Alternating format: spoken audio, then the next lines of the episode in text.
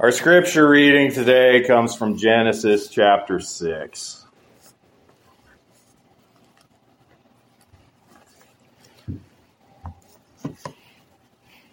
Genesis 6, and we will be looking at verses 1 through 22.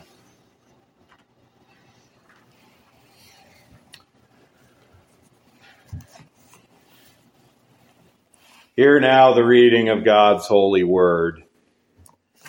Now it came to pass when men began to multiply on the face of the earth, and daughters were born to them, that the sons of God saw the daughters of men, and they were beautiful, and they took wives for themselves of all whom they chose.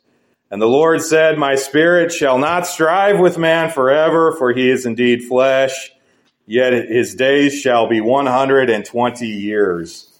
There were giants on the earth in those days, and also afterward when the sons of God came into the daughters of men. Sorry, pages.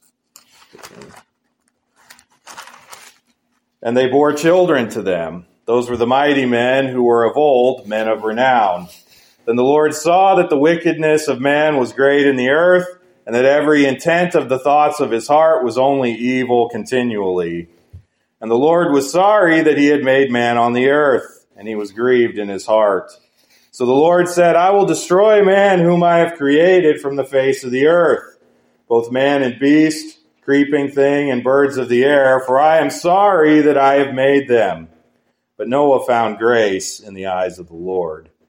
This is the genealogy of Noah. Noah was a just man, perfect in his generations. Noah walked with God.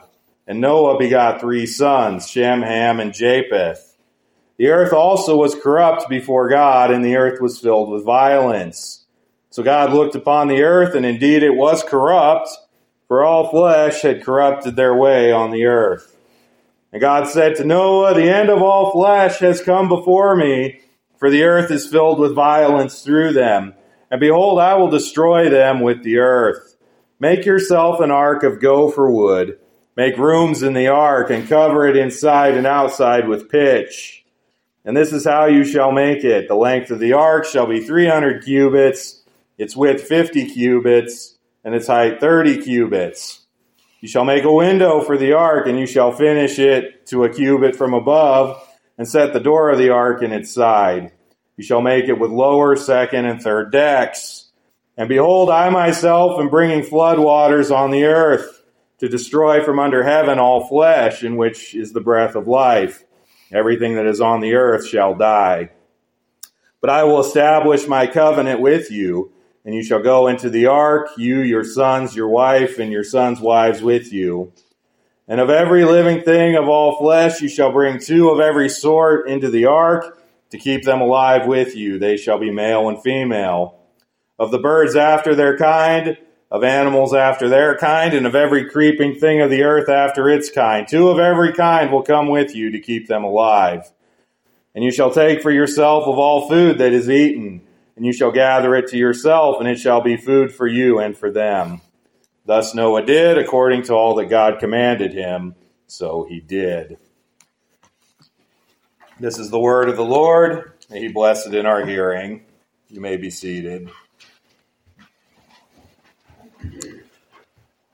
Let us pray. Father, as we come to your word again this day, we see your great judgments on the earth, but we also see your deliverance of a people for your name. This theme, which uh, we see over and over again throughout Scripture. Pray that by your Spirit you would prepare our hearts to receive this message, that we would see the fear of your judgment, but that we would also see the hope that we have in you and in the gospel of Jesus Christ, in whose name we pray. Amen. Evil has a way of pressing in on what is good.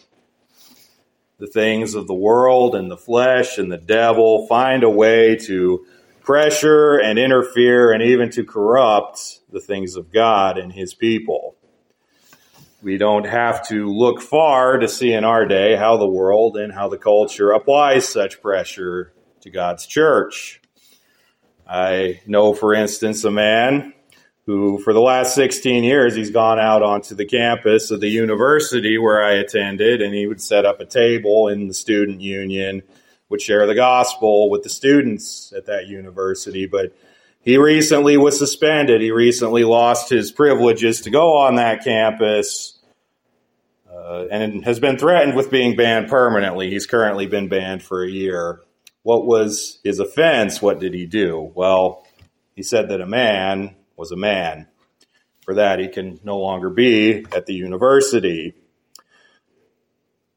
This is just one example that's close to home for me, but all around us, the world seeks to impose its will and its ways on the people of God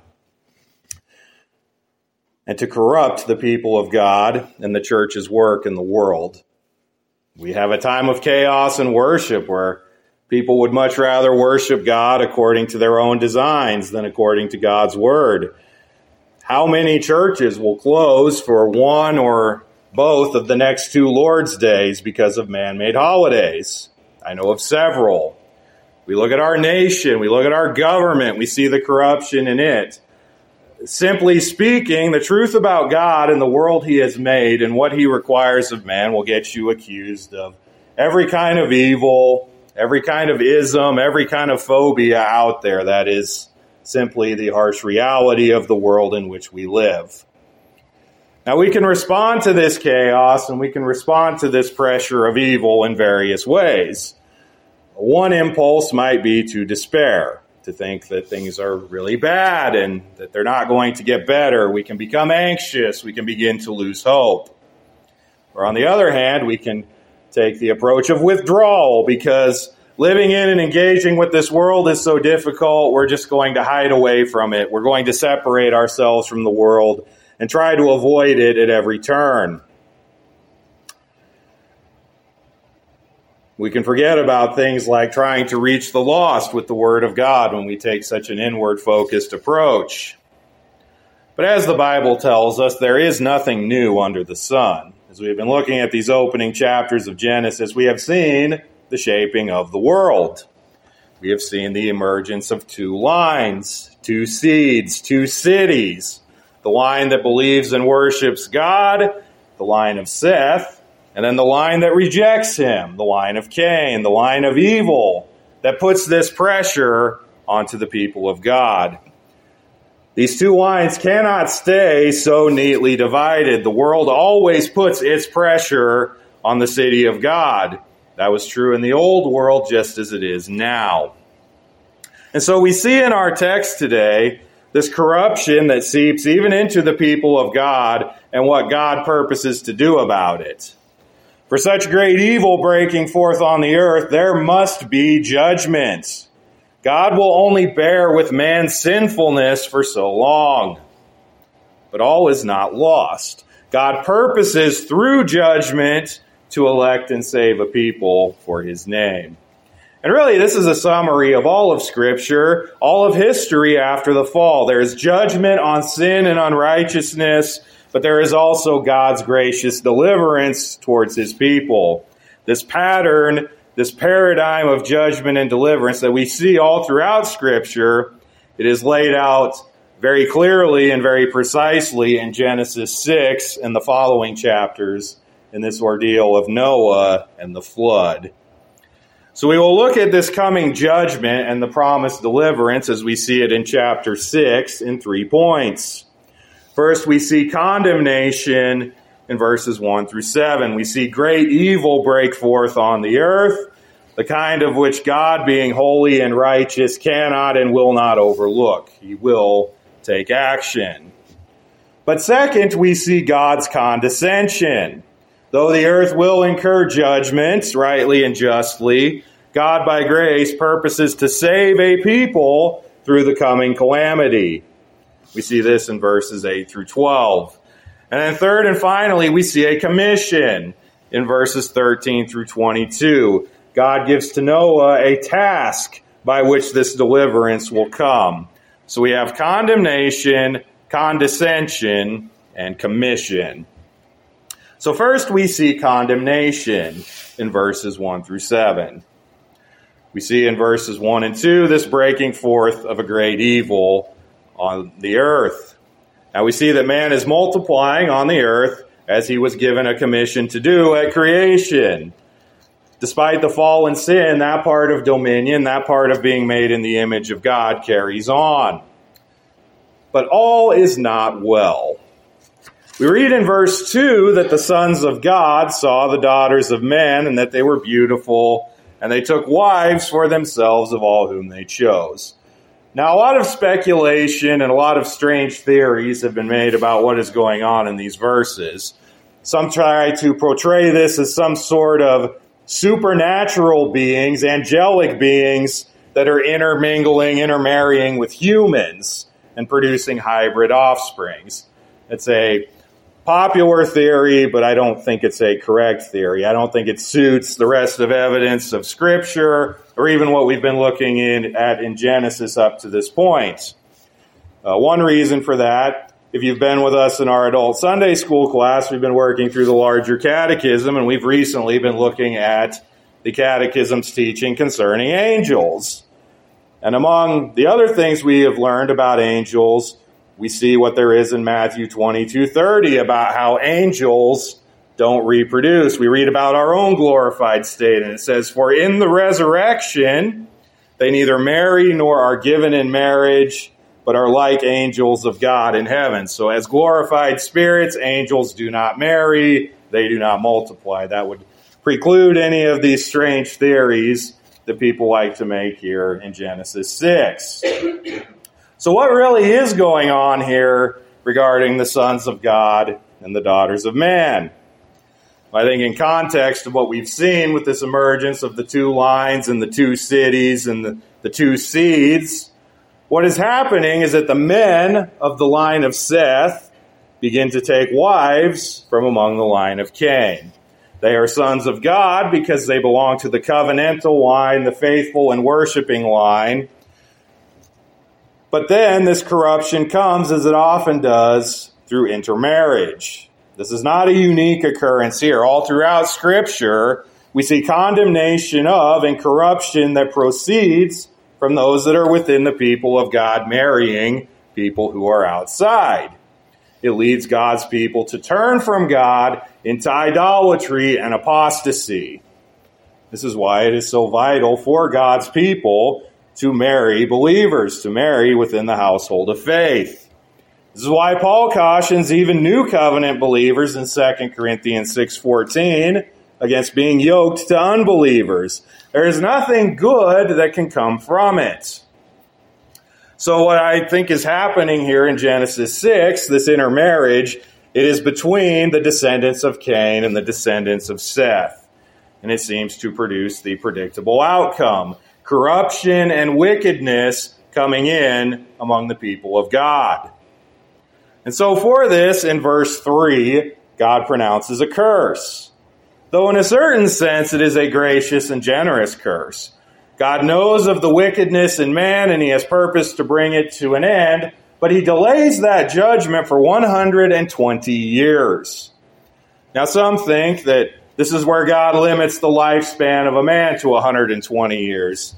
However, after the flood, while lifespans do begin to shorten from the 900 years or so that we've been seeing up to this point, it is still some time before man will live less than 120 years. More probably, God pronounced this judgment 120 years before the flood. There's a time of possible repentance and reversal, though sadly, uh, for most, that will not come.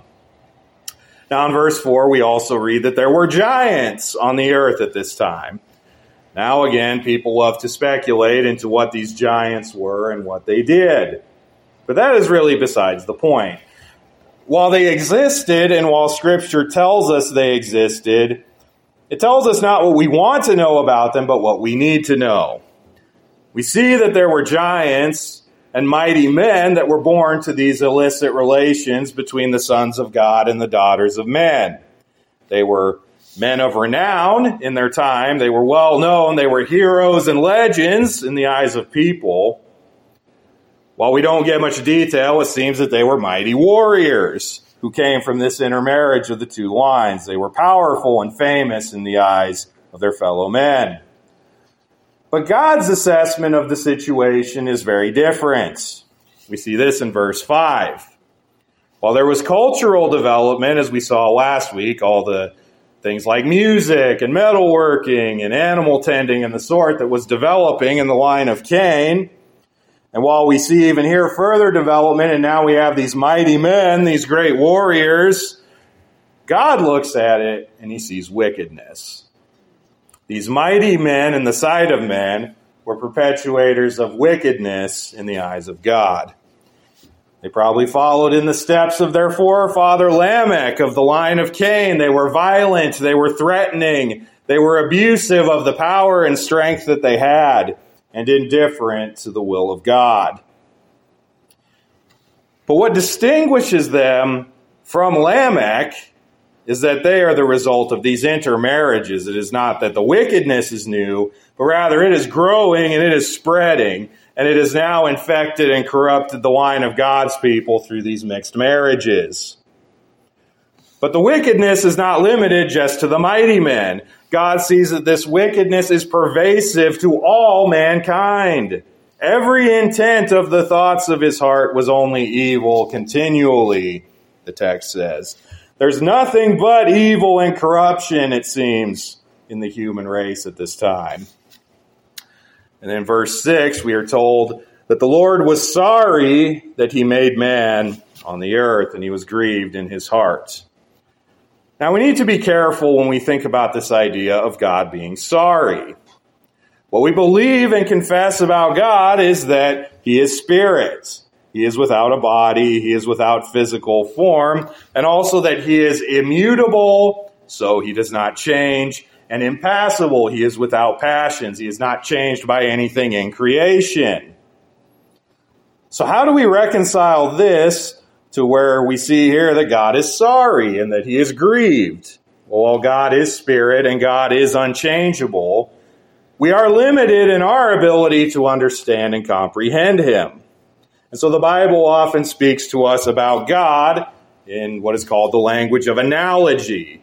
While God does not have emotions and he does not change in the same way we do, he is often described in ways like this to accommodate information about himself to our limited human understanding. In fact, John Calvin refers to this as baby talk. How because of our weakness and limitations, God must accommodate himself so minimally, so weakly, so that we, as such minimal and weak creatures, can have understanding of him. So while God does not change here, we see that this sinfulness of man in the days of Noah is so acute that it provokes the perfect justice and wrath of God against it. There's a change in the relationship between God and man, but it is brought by the change in man, this descent into sin and wickedness. And so in verse 7, God, the judge of all things, he declares a verdict and a sentence. I will destroy man whom I have created from the face of the earth, both man and beast, creeping thing and birds from the air, for I am sorry that I have made them.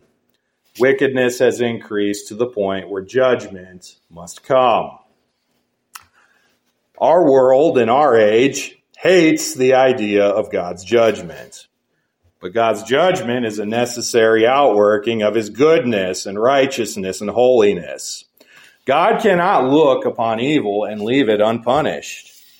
Though by grace he may defer his judgment for a time, here he waits a whole 120 years. Sin requires death and punishment, either of the sinner or of another in his place. God would have been just to destroy all of mankind at the moment of Adam's fall. God would be just to destroy all men in their sin even now, but that would make for the end of the human race. We wouldn't be here right now talking about this. There is more to the story. And that brings us to our second point. After condemnation, we see condescension in verses 8 through 12. In verse 8, we see a shift from the evil of the world to something else. But Noah found grace in the eyes of the Lord. Now, it must be clearly established at the beginning that this is not because Noah is inherently good. Noah is a fallen and sinful man, just like everyone else after Adam. Does not say that Noah earned anything from God, that he did meritorious works, was righteous before God on the virtue of who he was. No, Noah found grace. Noah received favor in the eyes of the Lord. We see in Noah a continuation of the covenant of grace, the same one that God had entered into with Adam and Eve in the garden after their fall in Genesis 3. God had promised that though sin and death had entered onto the earth, there was one who was coming who would undo what the fall had done.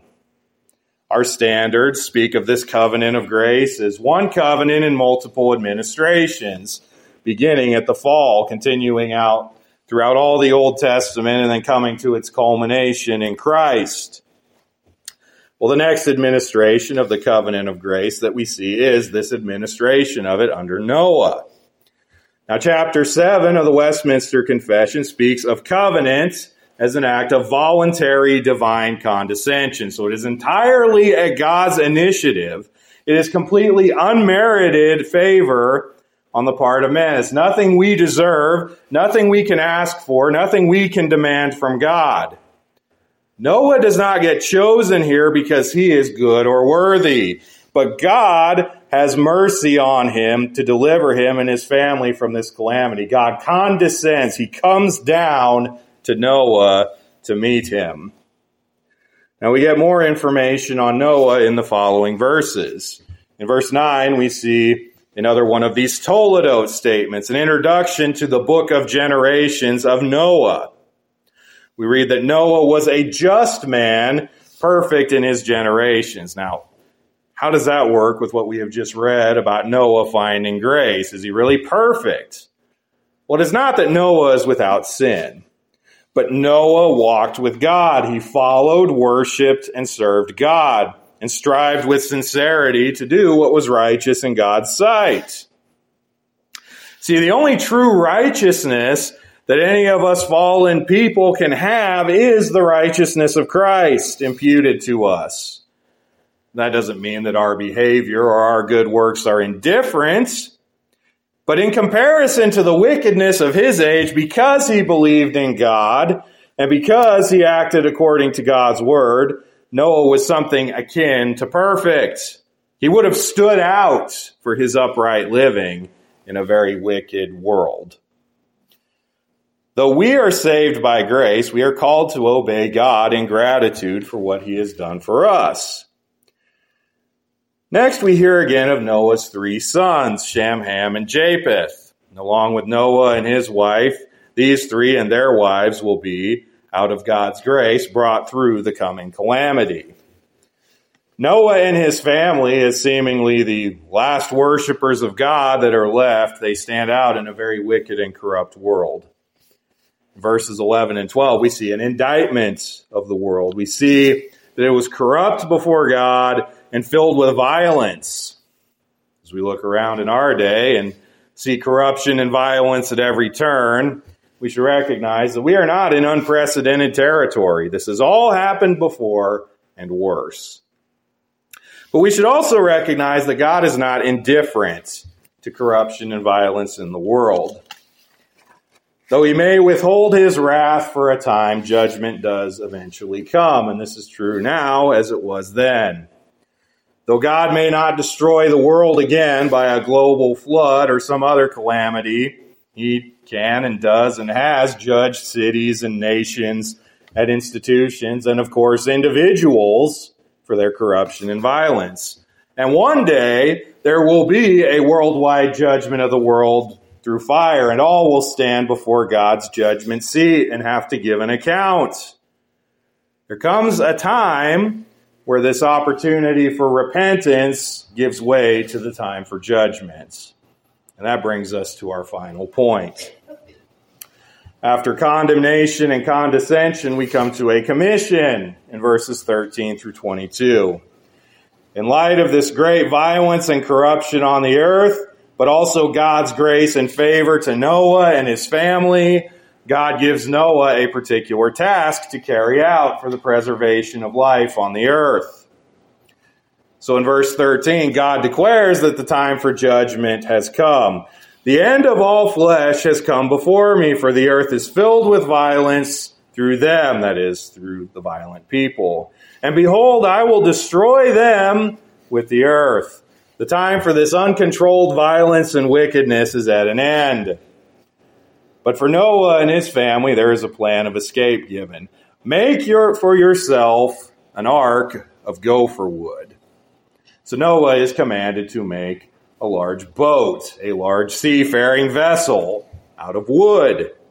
Now we don't know exactly what kind of wood this gopher wood is, but whatever it was, it was big enough and of sufficient enough volume available to do this task for Noah to build this very large thing.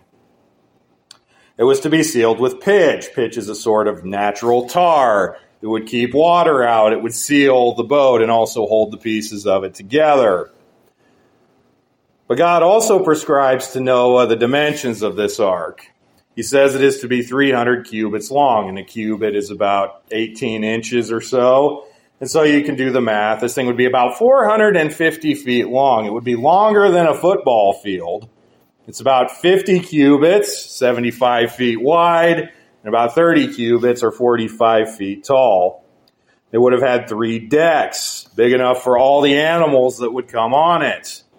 This is a huge boat. And Noah was to build it by hand. When I was in seminary in California, we would go down into the city of San Diego and down by the coast there, and we could see the shipyards in the bay there where they build all these huge ships, some military ships, some civilian ships, but all of them very large, mostly made out of metal. But to build these ships, they had all kinds of cranes and heavy machinery, all sorts of tools to make ships that Noah definitely would not have had. He probably, based on the geographical descriptions of where man settled after the fall, didn't even live near an ocean. You could imagine the scene. Noah starts building this huge boat in a landlocked area. God was asking him to do all of this by hand. It would have been a pretty serious test of faith and obedience for him to carry this out.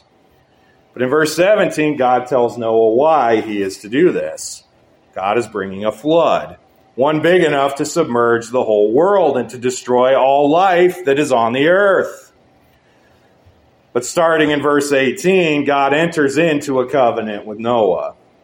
He and his family will go into the ark for the preservation of their lives. Furthermore, they are to bring two of each living creature with them so that they may repopulate the earth after. Now, it wasn't as though Noah had to be the first cowboy and go round up all of these animals. We see in verse 20 the two of every kind of animal will come to Noah to be kept alive. God, by his providence, will aid him in the task. He will bring the animals to him because God rules not only over people, but over all of the animals. So he will cause them to come to Noah for his purposes. And then Noah is also to gather food for the people and animals that will be aboard. You think about this all, it is a huge task. Not only does Noah have to build this ark, he has to make all the necessary preparations for his family and the animals to survive for what would be several months. What would you do if you were in this situation? You might be inclined to protest. That's an incredible amount of work you'd probably start getting a lot of weird looks from your neighbors and questions when you started building a giant boat out in the middle of your field. But we read in verse 22 that without hesitation, Noah does all that God commands. He does this because he believes God, even when it's difficult and costly. Noah is a man of faith and that faith works itself out in obedience to God's commands. In the book of Hebrews, we see the author of Hebrews teach us concerning Noah in chapter 11, verse 7. It says, By faith, Noah, being divinely warned of things not yet seen, moved with godly fear, prepared an ark for the saving of his household, by which he condemned the world and became heir of the righteousness which is according to faith. While Noah received grace from God, we see that his faith in God compelled him to do this action that would result in the temporal salvation of he and his family. But we see not only that they were saved from death and the flood, we see that Noah was an heir of the righteousness according to faith. Noah received salvation. Now, what is this righteousness according to faith? Again, it is not as though we are saved by works. Noah didn't save himself, save his soul by building this ark. Remember where we started. Noah found grace in the eyes of the Lord. This righteousness according to faith is the righteousness of Jesus Christ, the only perfect and sinless man who ever lived, and who suffered and died to pay the penalty for the sins of his people. Though Noah would have only known Christ through the types and the shadows, Noah himself was a type and shadow of Christ, one who would fulfill a given work for the salvation of the human race. While Noah was a type, we know about the antitype, the fulfillment, who is Jesus Christ, the Son of God, the Redeemer and mediator of the covenant of grace. This Son of God became a man fulfilled the law perfectly, better than Noah, and better than any man had ever done. Noah's faith in God was faith in Christ who was to come. And it is in Christ and only in Christ that hope and life and salvation are found among men. This age, this world, just as in the age of Noah, is passing away with its sinful desires. But those who have faith, True living faith in Jesus Christ will have life after this life that will be brought through death and judgment into everlasting life. That is the gospel, even proclaimed in the old world through Noah, so that we might see and hear and believe. For any of you here gathered today who may not believe in this gospel, it is offered to you once again this day. Repent of your sins, believe in Jesus Christ for the righteousness of faith and eternal life. But for all who do know Christ today, may we all have the faith of Noah that works itself out in obedience, even if that obedience is costly and difficult. We may not have to build a giant boat, but we live in a lost and dying world that is passing away in its sins. And so may we be faithful to do what God has called us to do in this world. May we strive to see others brought from death into life. May Noah's faith be our faith, and his God our God, and his Christ our Christ. Let us pray. Father, we thank you for your word that you have given us. We thank you for the gospel, even as it was prefigured and foreshadowed to us in Noah in the old world that just as Noah and his family were brought through judgment into life, your son Jesus Christ paid the penalty, bore the judgment for our sins, and was brought through to life. And because of that, brings us through death and judgment into eternal life. I pray that your Spirit would apply this to our hearts, that it would kindle in us a love for you and a love for our neighbor, and a desire to see our neighbors love you. And we pray all of this in Jesus' name. Amen.